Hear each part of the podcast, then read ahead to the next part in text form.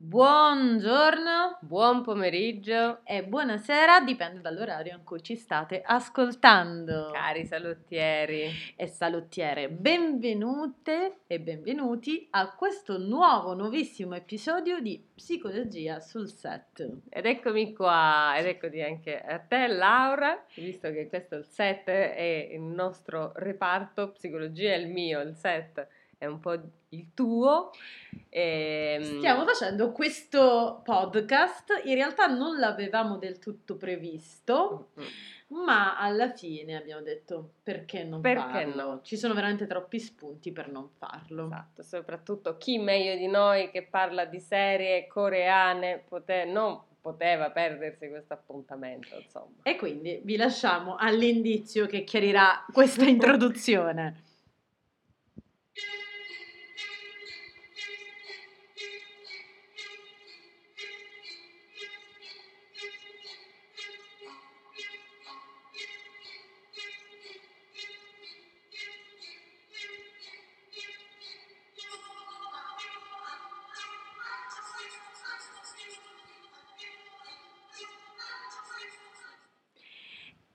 come avete già capito da questa intro indimenticabile, esatto. oggi parleremo di Squid Game. Un intro che è già scombussolante, devo dire, perché è scombussolante anche la, la trama di tutta la serie, le premesse le soprattutto premesse... sono scombussolanti e, e, sconvolgenti. Certo, non è completamente nuova come, come trama. Ecco. No, assolutamente. E il richiamo primo è Hunger Games, Assolutamente, anche perché in realtà Hunger Games ha avuto tanto successo anche con gli adolescenti, gli adolescenti, quindi c'è mm. subito un link.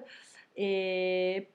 Però, allora, su questa serie si possono dire tantissime cose e non ne volevamo parlare semplicemente perché avevamo visto che tutti ne parlavano. non ci piacciono le cose che vanno di moda. No, ma... ma anche perché pensavamo effettivamente hanno detto, hanno parlato tutti tutti di questa serie, però poi in realtà abbiamo ragionato sugli spunti che ci aveva dato di conversazione e quindi... Parecchi che non sono stati detti. E quindi abbiamo pensato di metterci qua a parlarne. Allora, innanzitutto faccio una breve premessa per breve chi per premessa. caso non l'avesse vista. Per caso non sa di cosa sta parlando. Allora, narra la storia di un gruppo di persone che eh, rischiano la vita in una specie di gioco a premi in cui in palio ci sono circa 33 milioni di euro fondamentalmente, perché si parla di 45 miliardi di won, però mm. più o meno insomma 33 milioni di euro. Non pochi. È ambientata in South Korea, che come chi ci segue sa è un, un posto che io e Alessandra frequentiamo spesso perché vediamo molte serie, non molte, ma parecchie serie sudcoreane. Eh, sì. E in realtà um, noi vediamo molte serie sudcoreane esattamente di questo genere perché eh, diciamo uh, faccio una brevissima premessa prima di addentrarci eh, a parlare di Squid Game nelle serie coreane c'è una grande differenza. Da un lato si parla di romance, quindi storie romantiche, che sono quelle che tendenzialmente io guardo di meno, perché non sono un'appassionata proprio del genere, anche se fossero occidentali. E poi c'è tutto un reparto riguardante il thriller, riguardante il politico, che riguarda fo- fortemente il declino della società. E Squid Game entra a, a piena Oltre ragione. alla crudeltà, nel senso non va per il sottile. Assolutamente. Squid Game è, è in questo canone, in questa direzione qua. E una cosa che abbiamo imparato dalla visione di tutte queste serie è che non la mandano a dire, cioè se devono assolutamente... la dicono. La dicono e eh, la critica che fanno alla società è assolutamente mm. feroce. Certo. E... Beh, Parasite insegna perché anche il regista di Parasite è famoso per la sua critica alla, alla società e infatti in realtà uno dei... Mh, dei punti perché ci siamo chiesti come mai ha avuto successo nonostante ci siano delle belle serie che già vi abbiamo consigliato, Kingdom, però Squid Game ha proprio spopolato. Ecco, noi abbiamo rintracciato degli elementi che sicuramente hanno contribuito alla fama di questa uh, serie. Intanto una cosa importante da dire è che è una serie che in realtà è stata scritta dallo stesso regista ben, se non sbaglio, dieci anni fa. Mi sembra dieci Lui anni fa, l'aveva, tanto tempo fa. L'aveva tenuta nel cassetto finché non è riuscito adesso a trovare la produzione Netflix. E su questo mi ha fatto riflettere perché uh, mi sono chiesta cosa hanno visto i produttori Netflix in questa serie pensando che era arrivato il momento ed effettivamente secondo me si inserisce bene in una società post pandemica perché appunto la trama è di questi mh, mhmm, poveracci, insomma, indebitati fino al collo, è una cosa frequente in Corea, indebitarsi. Uh, sì, assolutamente, perché fondamentalmente c'è una facilità di eh, accesso al prestito molto mm. alta rispetto all'Italia, per esempio. Sì, e pagano tutto a rate, soprattutto quindi per uh, riuscire ad avere eh, si affidano magari a degli strozzini, come è il caso del nostro protagonista che è, è interpretato è... da uh, questo attore fantastico che si chiama Ling Jung-jae, Jung-jae spero di, di, pronunciarlo bene, mi perdonino se c'è qualche famoso, coreano in, molto in, famoso. è molto famoso in Corea. In realtà all'interno di, di, tutto Squid Game ci sono veramente un sacco di attori super famosi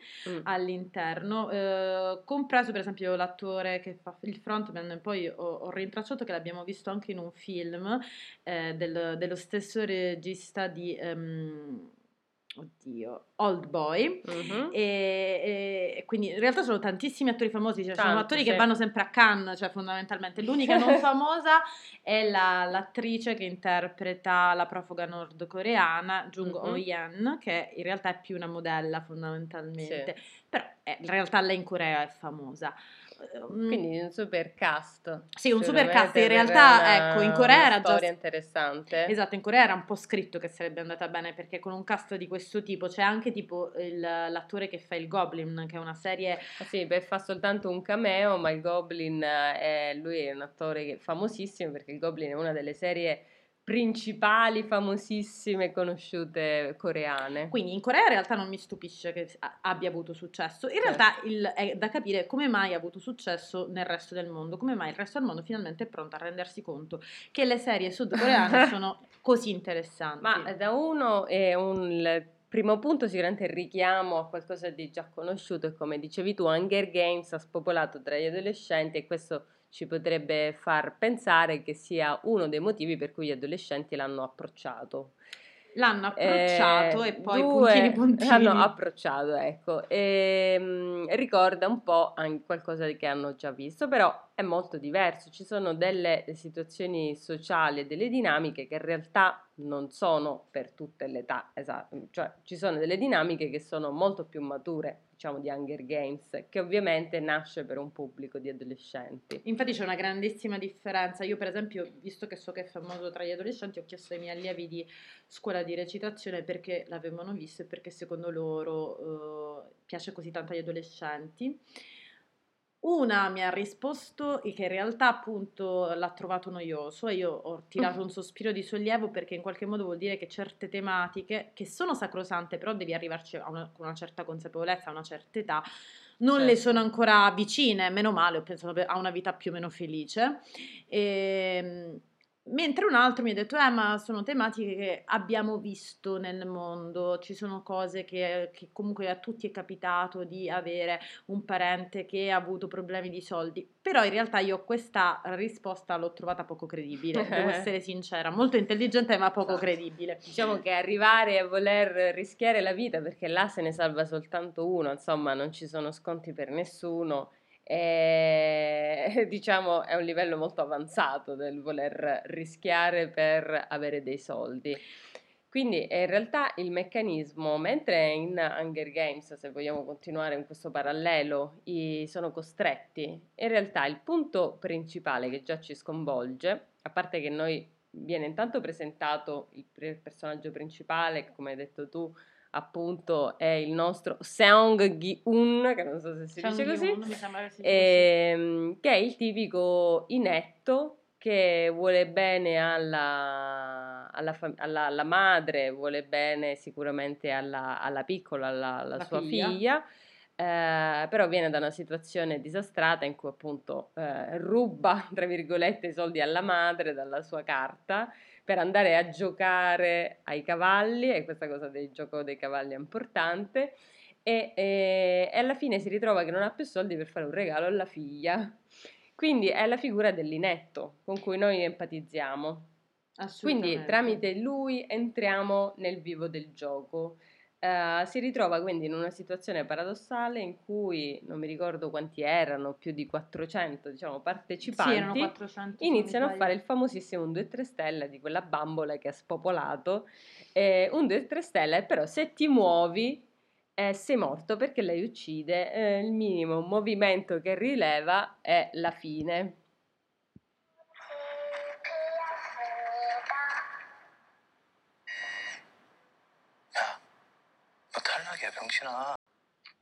E insomma, è la nostra bambola assassina, la piccola bimba, non nasconti per nessuno. Quindi un'altra cosa molto ingegnosa è l'aver unito dei giochi infantili con la crudeltà. Se ci pensiamo negli horror, cosa che fa più paura? Quando il bambino è il demonio, no? sì, ma anche si dice una cosa in, uh, in, sceneggiatura barra cinema, quando vai a costruire un personaggio, ma si dice molto in teatro, che in realtà i, i, i peggiori, tra virgolette, sto dicendo una cosa che la gente mi aggredirà, eh, i peggiori eh, criminali della storia del teatro eh, possono essere interpretati da dei bambini perché hanno quel mm. desiderio mm. puro verso le proprie pulsioni. Mm. Quindi, diciamo, uh, si dice spesso che appunto se tu togli tutte le nostre sovrastrutture, cosa resta? Un bambino e quel bambino desidera fortemente quella cosa. Mm-hmm. Infatti i bambini quando giocano a questi giochi, anche un 2-3 stella, uh, cioè vogliono, cioè è un, una, una è questione un di serio. è un gioco serio, è una questione di vita e di morte. Quindi anche i nostri partecipanti, 400 partecipanti e passa, in realtà sono paragonati a dei bambini. La cosa ehm, che già ti sconvolge all'inizio è che in realtà alla fine loro scelgono perché hanno la possibilità, dopo che hanno visto com'è il gioco, di scegliere se continuare oppure no. E come dice, diciamo, il capo frontman, eh, in realtà fuori è già l'inferno, quindi a loro cosa costa di provare? E già questo è un meccanismo perverso, perché in realtà ti fa vedere come ehm, se la vita già va male, perché non rischiare tu, il tutto per tutto, per cercare di farla andare meglio e di vincere quindi quei soldi. Quindi è è un sacrificio, punto interrogativo, reale oppure è un tentare il tutto per tutto nella disperazione? Tra l'altro, appunto, tornando al concetto che avevo detto inizialmente, che i coreani quando scrivono, e le coreane, perché in realtà ci sono tantissime donne sceneggiatrici, eh, quando scrivono le serie di questo tipo non le mandano a dire, eh, se all'inizio sembra tutto un po' ingenuo, no? Stanno questa cosa, questi netti che va bene, scelgono di rimanere, però potrebbe ancora divent- finire in questa lotta di questi poveri cristi contro il frontman, contro l'organizzazione. In realtà, piano piano proprio perché non le mandano a dire, ti rendi conto che invece quello che uscirà fuori non è una lotta di un gruppo che si unisce contro i cattivi, ma in realtà eh, uscirà il peggio di ognuno di loro.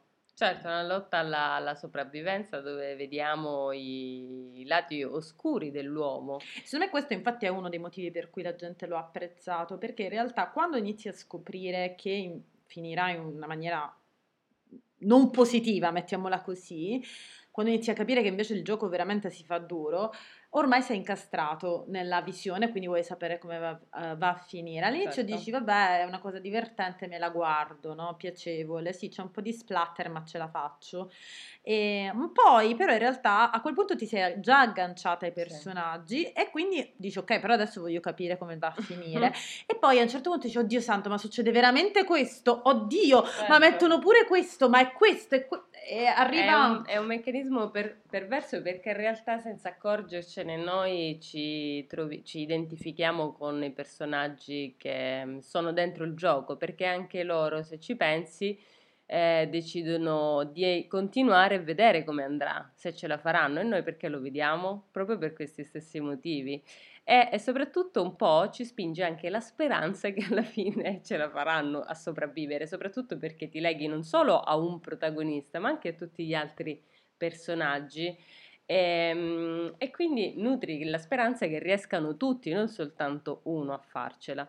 E soprattutto tu hai detto adesso una cosa anche molto importante, che noi siamo chi li guarda, perché in realtà un altro gioco perverso Squid Game è questo, che noi siamo da un lato sia i giocatori, abbiamo le stesse dinamiche dei giocatori, dall'altro però siamo a un certo punto spuntano i VIP.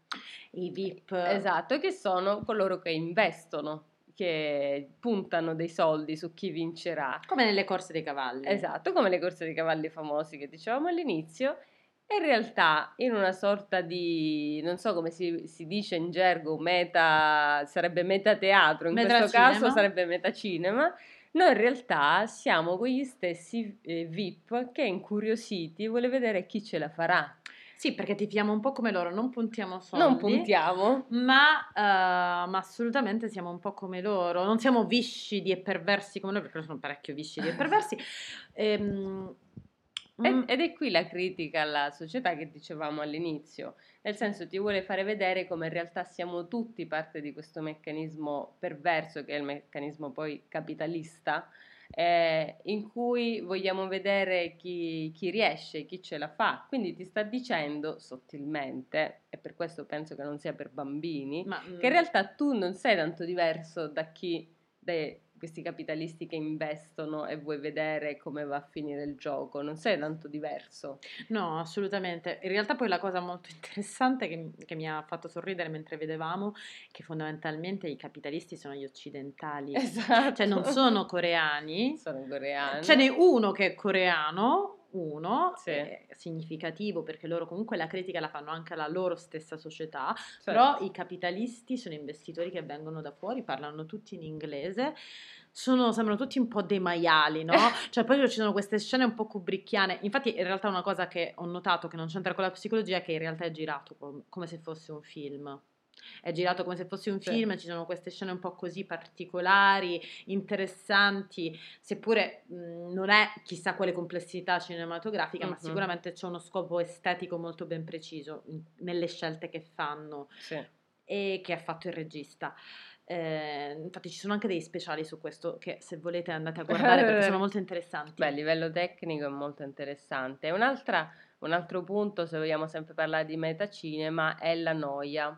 Perché è una noia e accomuna in realtà entrambi, se vogliamo dire, sia i partecipanti al gioco che eh, i VIP che guardano, diciamo i, gra- i grossi capitalisti, perché in realtà partecipano al, partecipano al gioco, se vogliamo dire i poverelli, insomma, ci partecipano sia perché è vero ci sono i soldi, ma fondamentalmente anche perché magari la vita alla fine è stata così ingiusta, perché si parla anche molto di ingiustizie, ehm, che giocano per anche loro forse per noia. E, e soprattutto i capitalisti perché giocano per, noia anche loro. Assolutamente per noia, no? Loro infatti ovviamente giocano senza perdere, perderci la vita, ovviamente, quindi perdono solo qualche miliardo. ci perdono solo qualche miliardo. Eh, e quindi è interessante questa doppia critica capitalista perché sembra, da un lato, questo gioco ti vuole fregare, Squid Game, perché Frontman dice che in realtà una delle premesse fondamentali del gioco è che non ci siano differenze tra i concorrenti. Quindi siano no- tutti uguali. quindi non c'è il, il capitalismo e eh, la società come la conoscono loro, ma in realtà alla fine non è così perché loro sono vittime proprio della stessa dinamica capitalista. Assolutamente, assolutamente è così. Loro sono vittime della dinamica capitalista perché a cosa gli serviranno quei soldi fondamentalmente da vincere? Sì, per togliersi i debiti, però fon- alcuni per motivazioni assolutamente Esatto. legittime, tipo salvare una Eh. madre, eh, salvare una famiglia, però Però sono sempre i cavalli dei capitalisti. Esatto. Tra l'altro aggiungerei una figura di cui non abbiamo parlato, che Sì. è quella del poliziotto. Sì, esatto. Il poliziotto che rappresenta la speranza che forse che forse c'è venga che, interrotta questa spirale. che si chiama eh, l'attore Wi Han-jun e la- il personaggio Wang Juno, credo. Mhm.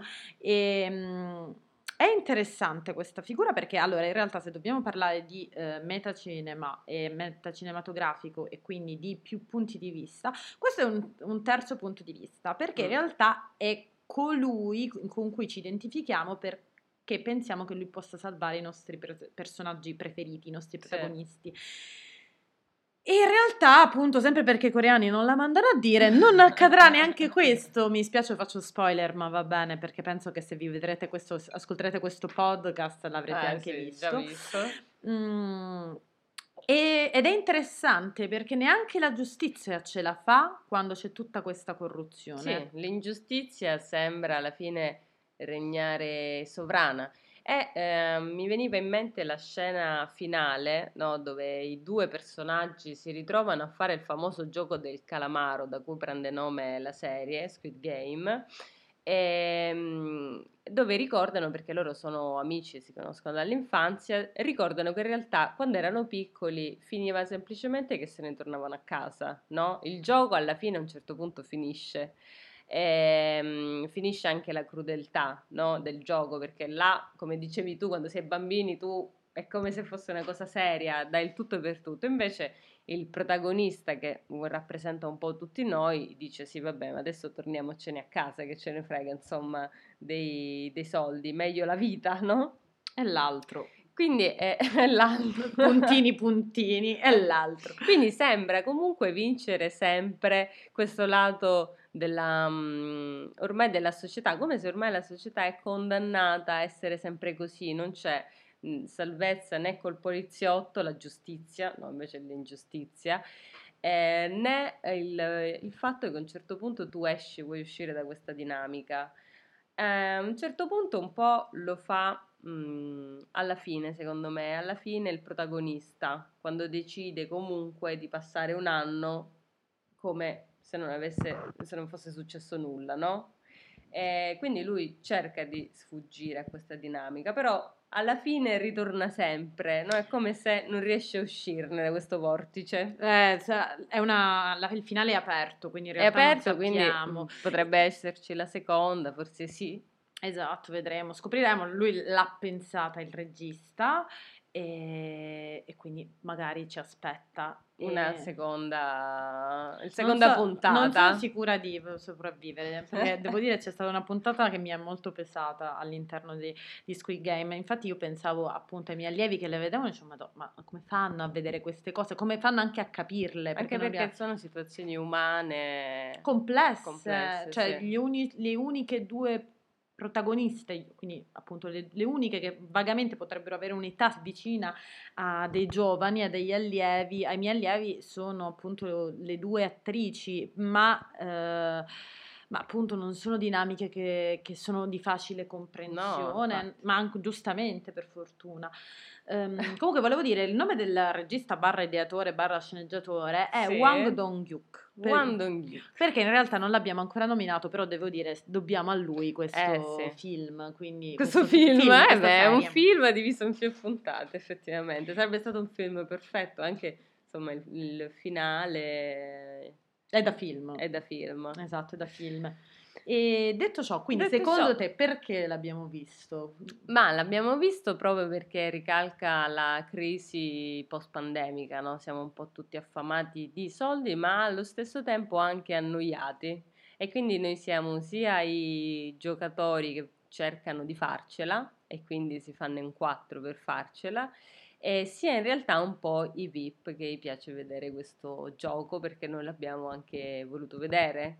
E il nostro consumismo parla anche effettivamente del consumismo per noia. Beh, sì, assolutamente. Tra l'altro aggiungo una cosa rapidissima, non c'è questa grandissima differenza tra i, appunto, i VIP e noi che ci sorbiamo 250 puntate su un omicidio eh, Eh, in, un- certo. in provincia di una cittadina italiana. Cioè, in realtà è lo stesso gioco È un va- voyeurismo cinematografico di cui tu sai, tan- sai bene. So insomma, benissimo, eh. cioè in realtà non è diverso, cioè c'è un che di morboso anche in quello. Eh, essendo una serie, in realtà per fortuna ce lo mostra, quindi eh, non, non è nascosto quel gioco là. Eh, però appunto in questo sta anche secondo me la critica. Attenzione a divertirvi con queste cose. con questo gioco. Con questo esatto, gioco. esatto. Quindi è C'è molto- qualcosa di più che secondo me volutamente comunque l'ideatore ha voluto mettere, non a caso insomma, maturato anni e anni, magari l'ha anche rimaneggiato più volte. Sì, per esempio, tipo i- le guardie dovevano essere vestite da Boy Scout. Questa è una Eh, sì. piccola, sì. E, e mi fa troppo ridere, meglio così. Perché poi ha detto Proprio devono per essere più ricor- neutri. Forse proprio per ricordare queste dinamiche infantili, no? Alla fine è un po' tutto come se fosse un gioco. Esatto, sì, esatto. Si voleva essere, ma anche un po' il buonismo, no? Siamo- eh sì, No, perché tu associ il Boy Scout a un... vuole, fa- fanno finta che sono buoni perché levano le disparità, ma in realtà non lo so, è che là è la cosa più crudele. Esatto. Quindi noi abbiamo affrontato in psicologia sul set, Psicologia sul set, Squid Game. Fateci Speriamo- sapere se l'avete visto, se, se vi è piaciuto, cosa ne pensate. se abbiamo detto le cose con cui siete d'accordo oppure con cui non siete d'accordo, commentate, fateci sapere. sui nostri canali Instagram, Facebook Eh, e poi anche il pod, eh, Spotify, o Apple. Podcast oppure Però se ci volete scrivere, e purtroppo ancora su Spotify non si può scrivere. No, però anche su YouTube siamo, quindi siamo, siamo anche ovunque. su YouTube. Ovunque non ci scappate. E detto ciò, vi salutiamo e al prossimo appuntamento. Ciao. Ciao. Pensavate che ce ne eravamo andate post scriptum.